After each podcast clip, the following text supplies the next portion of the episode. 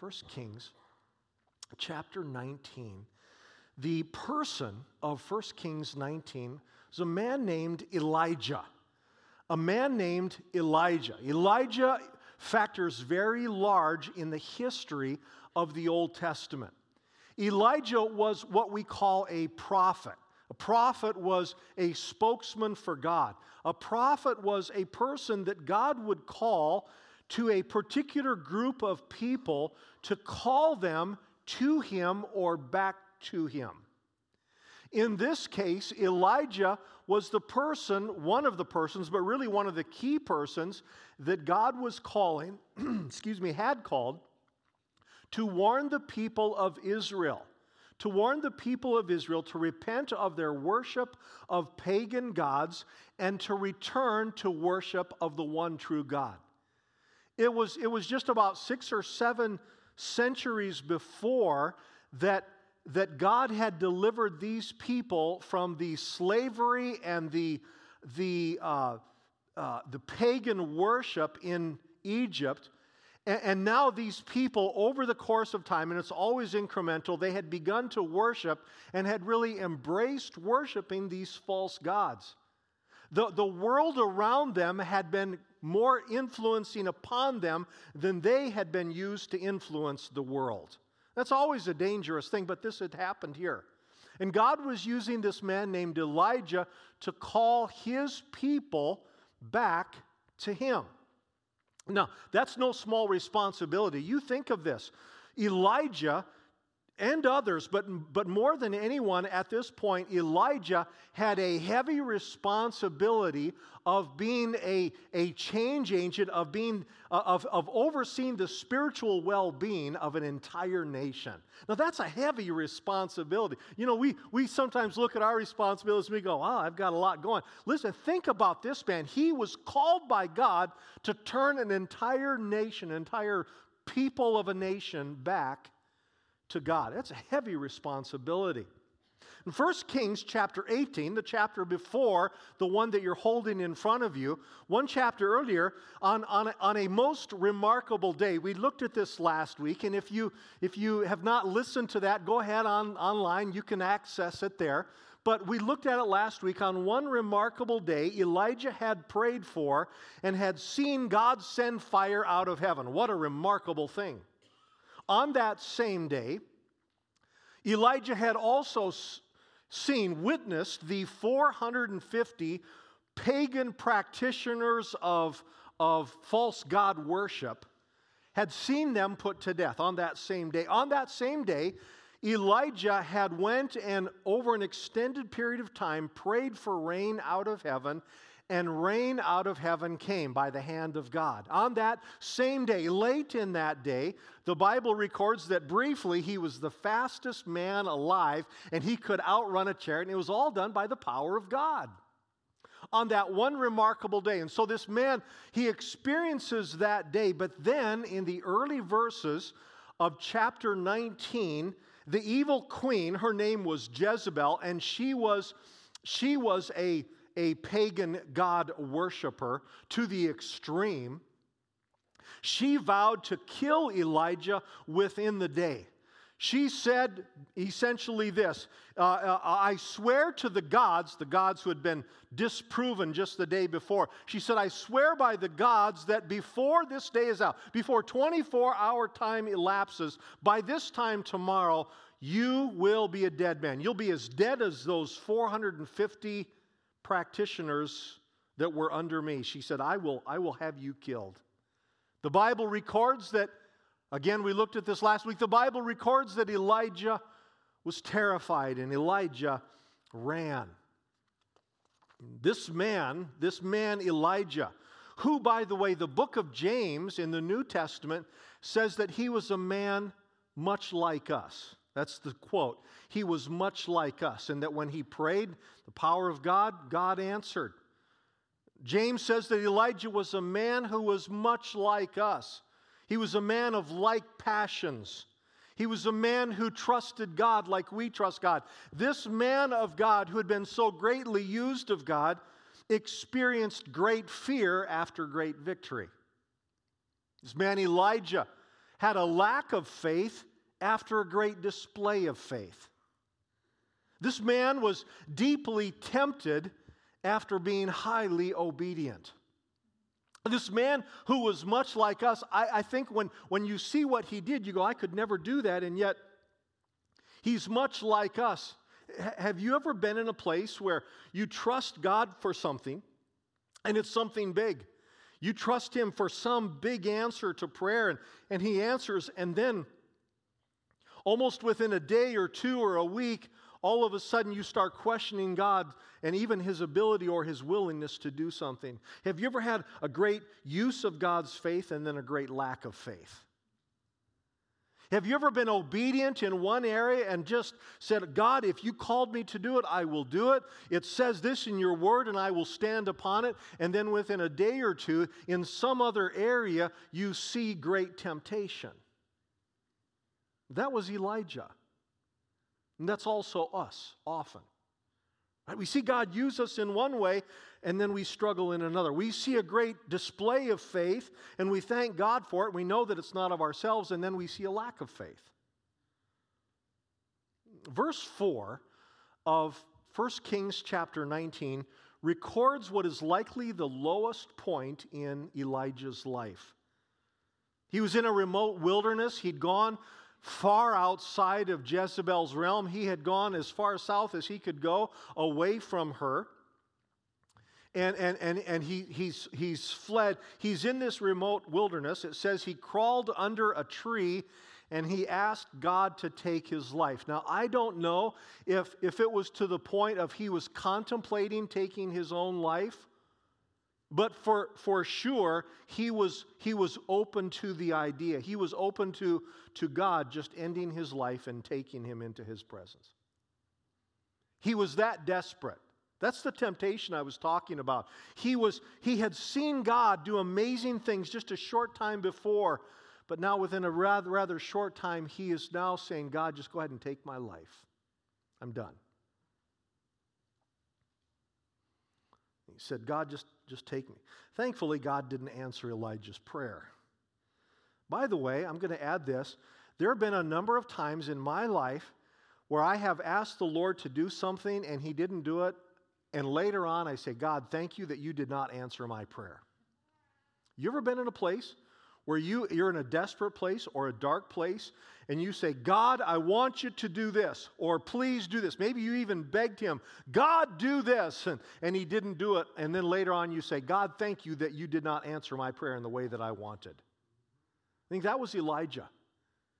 I'm really God, glad that God did not answer his prayer in the way that he wanted. And I'm really glad that he has not answered some of the prayers that you and I have made in the way that we wanted because God had another plan beyond that day. I'm not going to preach the same message I preached last week, but some of you are in, a, in a, such a desperate place and you're thinking this is all there is. And I'm saying that God has a greater plan for you and that you are not done. God has a plan beyond this time of your life. He has a plan beyond this difficult season. He has a plan beyond this struggle. Right now, it's as hard perhaps as it's ever been, but God is not done with you. He has a plan for you. So Elijah prayed for God to take his life. And verse 5 says this He lay down under the tree and fell asleep, and all at once an angel touched him and said, Get up and eat. Now it says an angel touched him. I, wouldn't you love to see this happen? I don't know exactly what it was. Now, when you think of angels, you think of, of wings and feathers and, and, and halos and that. And that's, that's not an accurate description of, of angels um, really at all. but, but, but do not think that some angel, I, think, I, I, don't think it was, you know, just brushed him with, a, with, a, with a, a, an angel's wing or a feather or something. I, I think he kicked him. That's what I, that's what I liked. You know, here's this guy, and he wakes him up. Now, I don't know exactly how he did it it, but I know this. Wouldn't you love to see the expression on Elijah's face when he's sleeping and he wakes up and he sees an angel? You know, I could go the rest of my life without ever waking up and seeing an angel. It would be disturbing. It says this angel touched him. Now, let, let, me just actually let me just pause here for a moment and say a couple things about angels because um, I, as a pastor, I often hear um, some some uh, different things, some really unscriptural thing about angels. Very quickly, just uh, four things about angels. Number one, in the Bible, angels are nearly always messengers of God, and th- that's the case here. This is a messenger of God. Number two, sometimes an angel's name is given, but usually their names are not given because their identity is immaterial. The fact is, they're a messenger from God, and what their name is really doesn't matter. On a few occasions, it gives their names, but usually, when an angel is mentioned, their name is not given. Number three, when people die, they don't become angels. Angels are different. I hear this a lot. People say, Oh, my you know, my child died or my, my friend died or my parent died, and, and I'm not minimizing that or making light of it, but they say, now they're an angel in heaven. No, they're not. An angel is a different kind of being. When people die, they go to heaven, their spirit, they are eternal, but, but they are not, they do not become angels. And this is just a little addition to that. There are no angels named Clarence in the Bible, all right? Some of you understand that reference. The last thing, fourth thing is no place in Scripture do people have ongoing relationships with angels. You, you, you don't here have people at different points in their life, you know, calling on an angel and the angel shows up and they start having conversation. You don't see that in Scripture. And, and so uh, if you say, well, I have an ongoing relationship with an angel and we talk periodically, or you talk with an angel, don't do that because that's not their purpose. In no place in Scripture do you have people having an. Listen, Jesus died on the cross and rose from the dead so you can have a relationship with him, not an angel. So I just, just want to clarify that because sometimes we get some really strange thing about angels. So, uh, this unnamed angel, his name is not given, uh, this unnamed angel woke Elijah and he said this Get up and eat. Elijah looked around, and there by his head was a cake of bread baked over hot coals and a jar of water. He ate and drank, and then he lay down again. Look at verse 7. The angel of the Lord came back a second time and touched him and said, Get up and eat, for the journey is too much for you. So he got up and he ate and he drank. Now remember, Elijah is in this desperate state. Just a few verses earlier, he said, God, go ahead and end my life. I am ready to be as my ancestors. Just I just want to be dead. I want to be dead and buried just like them. He, he's a desperate man. Now, there are probably a number of factors that are, are key to or that, that have a part in in Elijah's despair. This indicates that Elijah's physiology was a part of it. Elijah was, had been physically spent and, and he, needed, he needed some good food and, and he needed some physical rest. And this is what happens here. He, he, he wakes up and, and, and there's some food there and he instructs him and he eats and then he lays down and he sleeps and he gets up and he eats and he, he you see this eat, eating and, and resting. Let, let me just, again, I'm, I've got some side things here, but some of you right now are in a really bad place in your head. Some of you right now are in a bad place in your head and you're kind of wondering what's going on. And, and, you're wondering, why am I struggling so much with this particular thing? And I want to tell you this morning that some of you may need to eat better and you may need to get some more rest and do whatever it takes to do that because some of what you're going through isn't just isn't just spiritual, some of it is physical. And this is this was a part of. Now there's more than that and I'll come to that. But but we need to be careful of these things. Physical weariness is a real thing and we dare not take it lightly. Do you know that and do you know that, that, that one of the things that God gave us that is very key to our survival is something called the Sabbath rest? God designed it from week one, literally week one. God designed it that one day out of seven we rest. It's really important to do that. And I think sometimes people neglect that and say, well, I don't need that. I just love to do this. I'm, I'm just going to go hard all the time.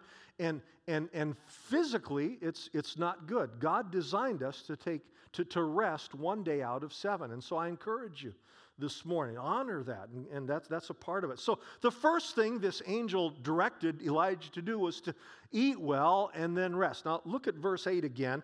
It says, So Elijah got up and he ate and he drank, drank, and strengthened by that food, he traveled 40 days and 40 nights until he reached Horeb, the mountain of God.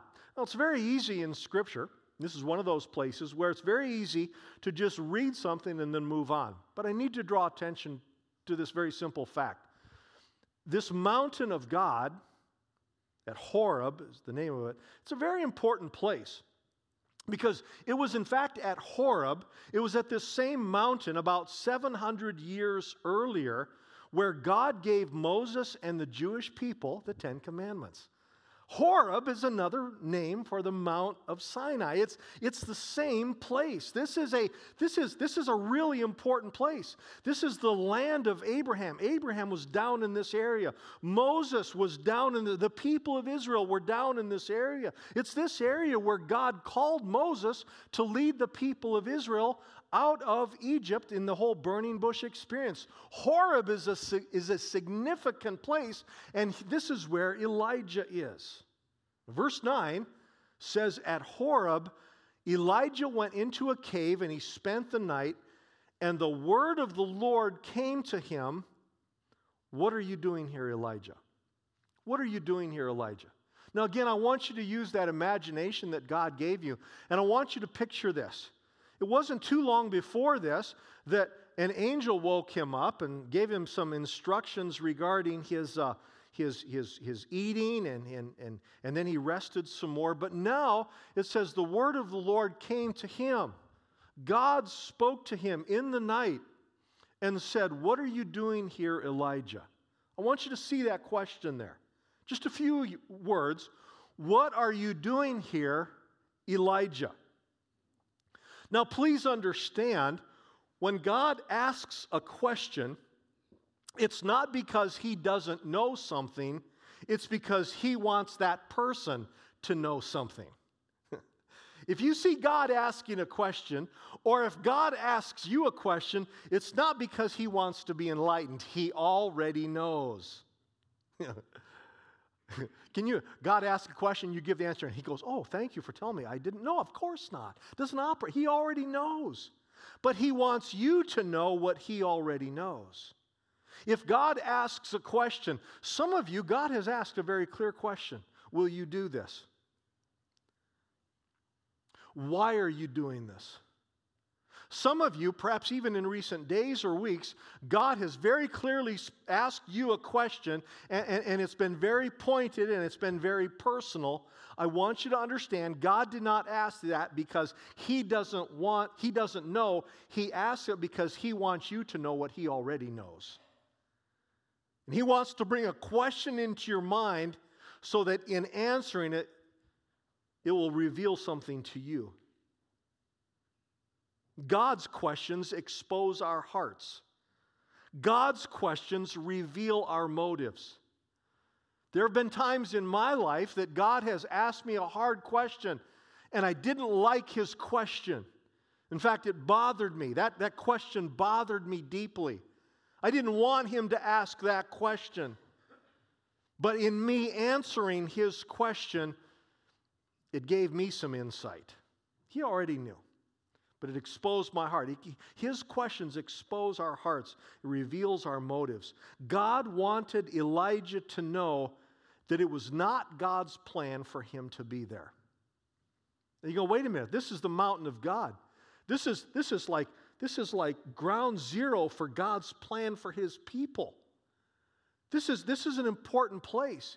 Yeah, but even though it was an important place, even though this was in this region, maybe at this very site where, where, where God gave his Ten Commandments, uh, maybe at this very site where God called Moses to, to be the, the agent to deliver God's people out of Egypt, even though it was in this holy, holy place where at, at other times in generations before this, where God had met with man, it was not God's plan for him to be here. Remember, God had commissioned Elijah to call the people of Israel back to him. Elijah wasn't supposed to be here in this wilderness place. Now, God still met him there, thank God, in his mercy, even when we're not where we're supposed to be or doing what we're supposed to do, God can still meet with us there. That's called mercy. Glory to God. But he wasn't supposed to be there. There's a whole nation, the Israelites, back in Israel, the people of Israel. That's where he's supposed to be. And God says to him, What are you doing here, Elijah? God had called Elijah to call those people to repentance. God had called Elijah to warn them against destruction. But Elijah ran. Elijah took off.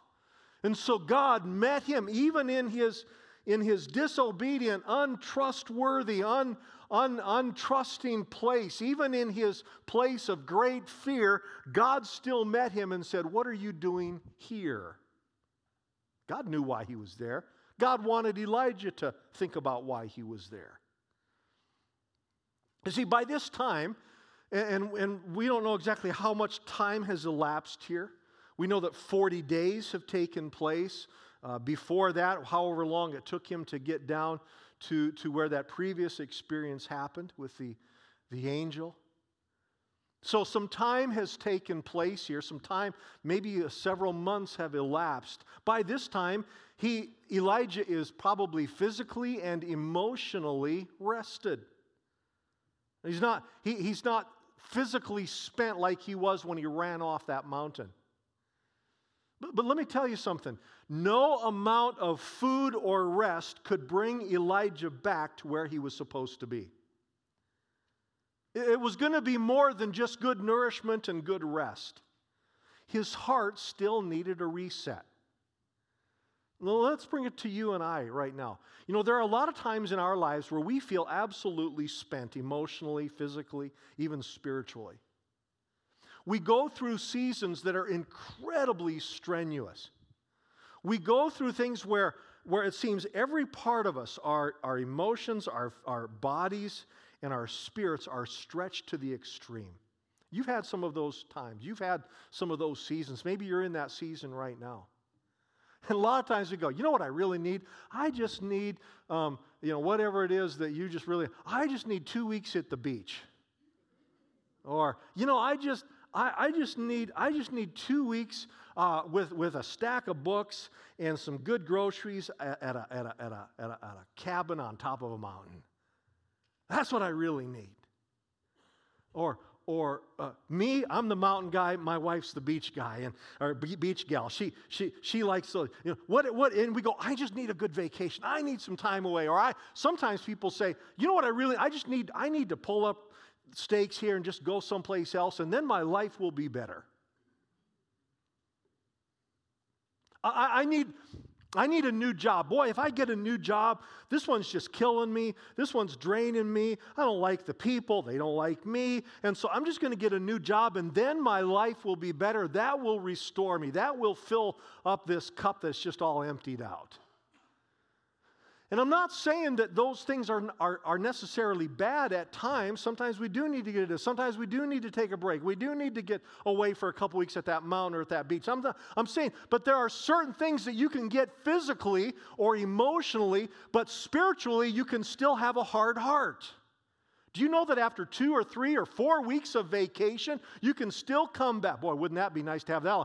You could get away for a long time and still come back and still not be right in your heart. Elijah, in some ways, had been restored, but his heart, his heart still needed a reset. Verse 10 is Elijah's reply to God's question. This is what Elijah, this is very revealing. He replied, I have been very zealous for the Lord God Almighty. The Israelites have rejected your covenant, broken down your altars, and put your prophets to shame. Excuse me, put your prophets to death with the sword. I am the only one left, and now they are trying to kill me too. Elijah was, was very ready with an answer. I don't know if he'd been thinking about this, but boy, he had an answer right away. He essentially said three things to God. Number one, he said, I have been very zealous for you. I have done what you called me to do, and I gave it everything I had, God. I, I, there's a lot going on in Elijah. But the first thing he says, I have done what you called, I have been very zealous for you. The second thing he said is, they rejected you, talking about the people. He said, they rejected you And they rejected the people you sent, and, and, and, they rejected me. I've been very zealous for you. I did what you called me to do, but they didn't want to hear it. They didn't want anything to do with it. And, and, and, and, and, and they don't want me. And the third thing he says, I'm the last one alive. There's no one else. It's just me and you, God. But if they have their way, I'm not alive for very long. Three things that he said. You know, I look at this, and, and uh, this is bothersome. I don't like this. But I have said some of these same, same things. God, I've done what you called me to do. You ever prayed that or you ever said that to God? God, you told me to do this and I did it. but it didn't work. You ever, have that kind of a conversation with God? God, I did what you called me to do. I gave it everything I got. I've been so zealous for you, and I, have I've, I've, I've trusted you, and I've prayed, and I, I've shared. I've, I've, done, I've done that heavy responsibility, and it didn't work. And, and I'm about to die, and I'm just about done. No one else has done what I've done. Elijah's having a little pity party. He's having a pretty big pity party. And he's not inviting anyone else. You ever have those kind of conversations with God? God, I've done what you, and it didn't work. I did what you told me to do. Nothing came of it. I don't know how much longer I can take this, God. Elijah had an answer. Again, he's a man who's just like us. I, I look at this and, oh, yeah, he was mightily used of God. You know, I've never called down fire out of heaven and, and, and I've never prayed and a big storm came and I've never outran a chariot. And I don't think it's ever going to happen. And I'm okay with that. But I'll tell you what, I see, I see myself here with Elijah having those kind of conversations with God. Verses 11 and following read this way The Lord said, Go out and stand on the mountain in the presence of the Lord, for the Lord is about to pass by. Now remember, this is the same place. This is the same place where God met with Moses. So he's probably thinking, this is going to be big. Again, go out and stand on the mountain in the presence of the Lord, for the Lord is about to pass by. So get ready, you're going to, you're going to see the presence of God. A great and powerful wind tore the mountains apart and shattered the rocks before the Lord. But the Lord was not in the wind. Isn't that interesting? Here's the all of it. He steps out, and this enormous storm comes through, windstorm, powerful, it's ripping the mountain apart. The guy's just holding on to a rock from being blown away. But it says God was not in the wind. After the wind, there was an earthquake. So after the wind dies down, ah, oh, storms passed. All of a sudden, the ground starts shaking. There was an earthquake, but the Lord was not in the earthquake. What's with that? After the earthquake came a fire. This guy knows fire. Remember, he's seen fire come out of heaven. This is the place where fire burned a bush and the bush, bush didn't burn up. And here it happens again. God sent this enormous fire, but the Lord was not in the fire. You know, I'm thinking, Elijah's going, What's with this? And then it says, After the fire came a gentle whisper. When Elijah heard it, he pulled his cloak over his face and he went out and he stood at the mouth of the cave. Why did he pull his cloak over his face? Uh, perhaps because some centuries before, when Moses met with God, God's presence was so powerful that it changed his countenance. And Elijah, he hears the whisper and he knows that's God.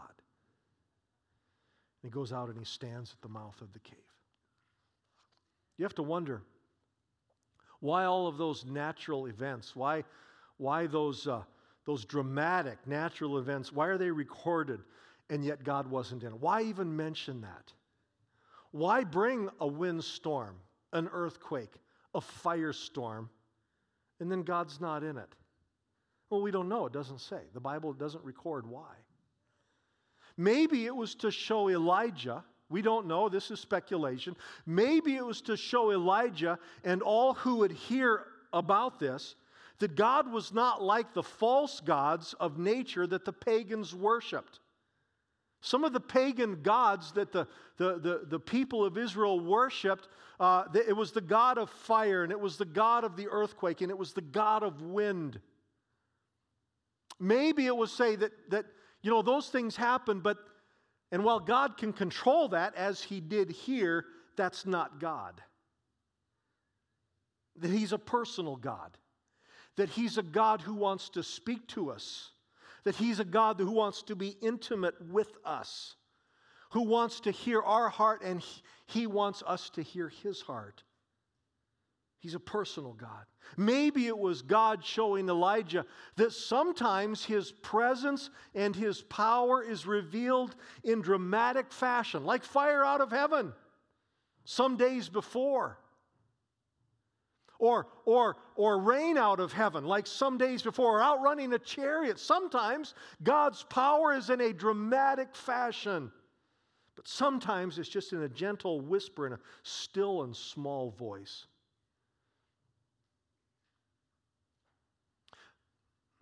I have seen in my lifetime some incredibly dramatic, powerful demonstrations of God's presence.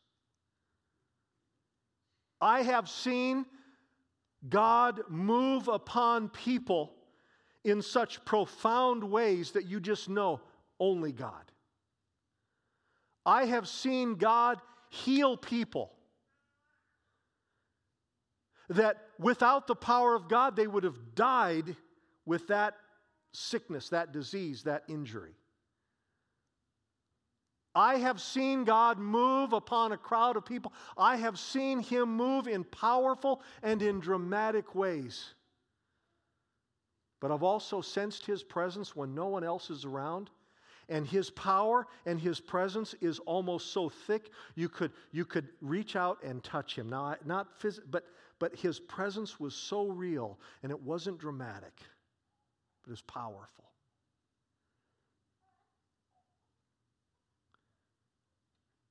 Now, it can be both. I thank God for the powerful and the dramatic. I thank God for the day of Pentecost that, that, that we, we remember that, that, that in Acts chapter 2 it says the, the, the power of God came upon them suddenly like a violent rushing wind. And yet, I also thank God that, that in, in a personal place of prayer, He meets with us and we sense His presence in such a profound way. Still, quiet whisper. I'm grateful that when we gather together and we begin to praise the name, there, the, the name of Jesus, there's something that powerful that happens in, in, in that dynamic place.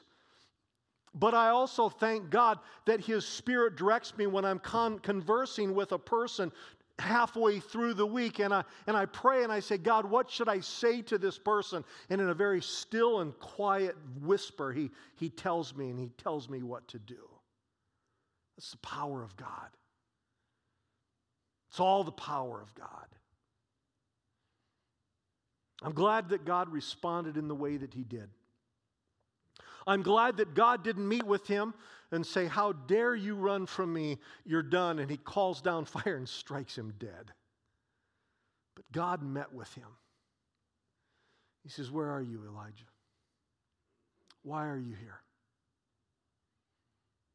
There's a lot more to this story, and we're, we're going to continue to look at this in, in the next couple of weeks. But, but I, I'm going to I'm gonna, I'm gonna close it off right here, and I'm going to ask you the same thing because but I'm not going to use, it, it's not about Elijah anymore, it's about you.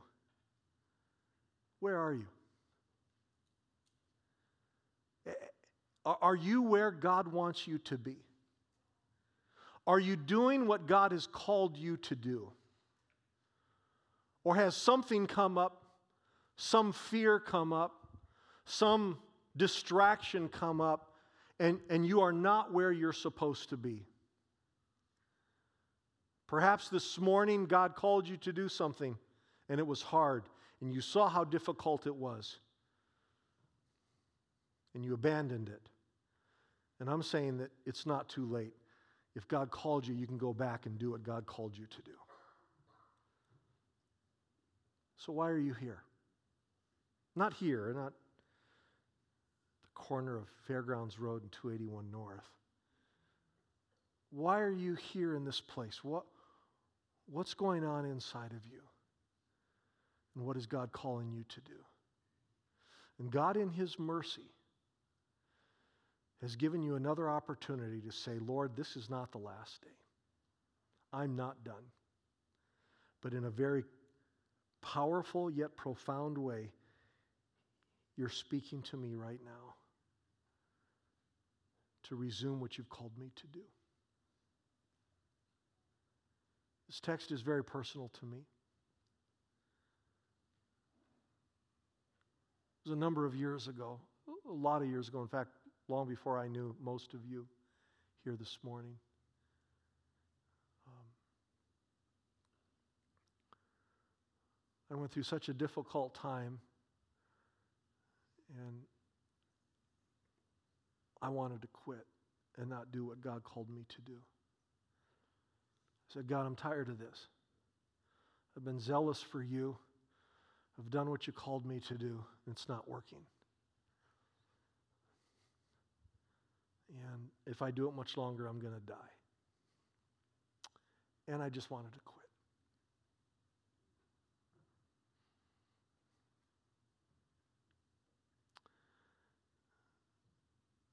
Only Joni knows how close I was to just saying, I'm done with this. Many, many years ago. And I'm really glad I didn't. N- let me rephrase that. I'm really God that, glad that God gave me the ability to stay where I was because He restored me and He refreshed me and He refilled me, and He's used me. And so many of the things that I've experienced in the, in the last 25 years, I would not have experienced had I quit that day. Maybe you're there. You say, I just, I just want to be done It's so hard. And again, as I'm saying, as I shared last week, God's not done with you. So, what are you doing here? Question that God asked Elijah. He's asking you, what are you doing here? I've called you to something. I've called you to do something that's so hard. If, if it's not hard, it may not be God. Doing God's will is hard. It's tough. It's difficult beyond words at times. Now, He helps us, and He gives us joy in the process, but it's hard at times. But He's not done with you. Why are you here? Why are you here?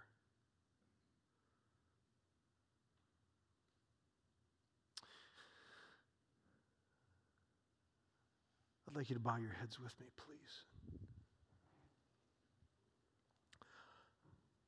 In a few moments, these altars, as always at the close of a service, are going to be open, and you're welcome to spend any additional time that you want at these altars. It may be very important for you to do so before the distractions of the rest of the day pull you away from what God is doing right now. But right now, where you're seated, with, with please no one looking around, is there anyone that would just, uh, I, I'm not going to have you stand, uh, I'm not going to identify, but I, I want you to respond. If you're in a place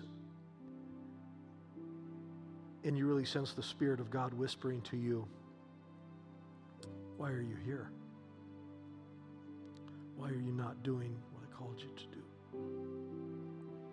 If that's you this morning,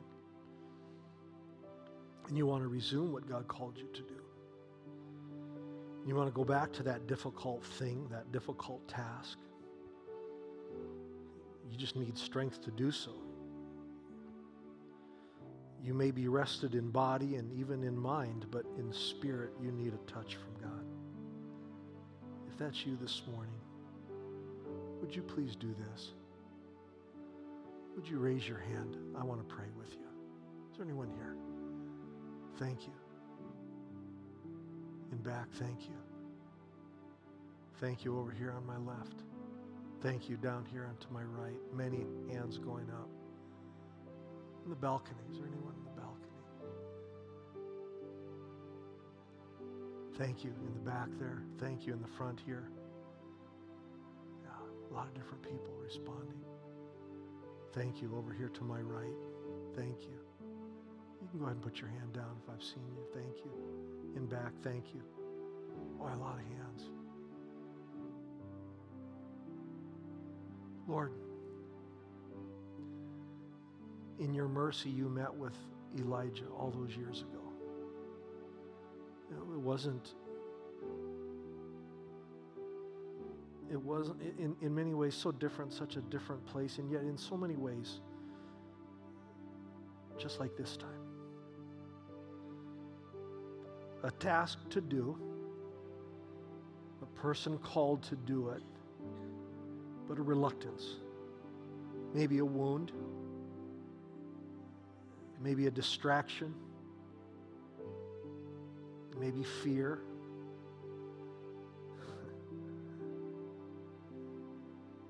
I guess it could be any number of things, Lord, but really what's important is that you meet us where we are. And through your word today, you've spoken to many reminded them that you're not done with them, that there's still a task ahead. And the thing or the person or the group or the, the challenge, the responsibility to which you've called them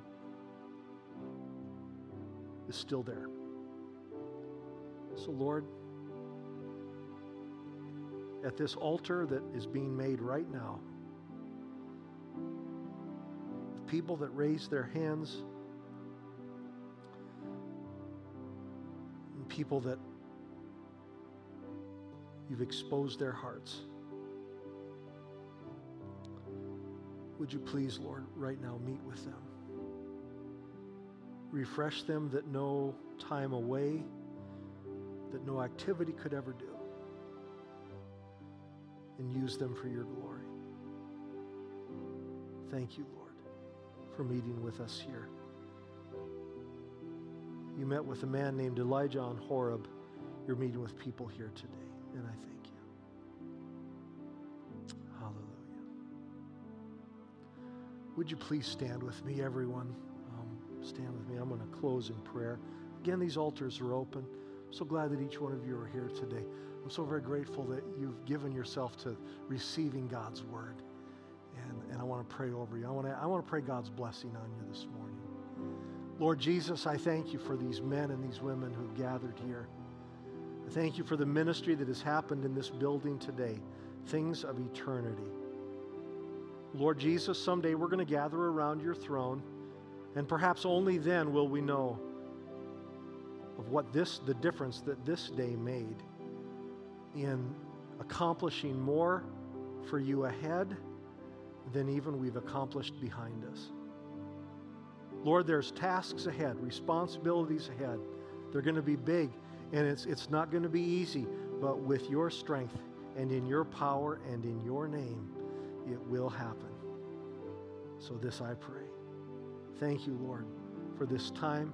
I ask your blessing upon every person who's here today as we go out and we do your work and your will with joy and with gratitude. In Jesus' name, amen. God bless you. Go in the presence and in the power of the Lord Jesus Christ.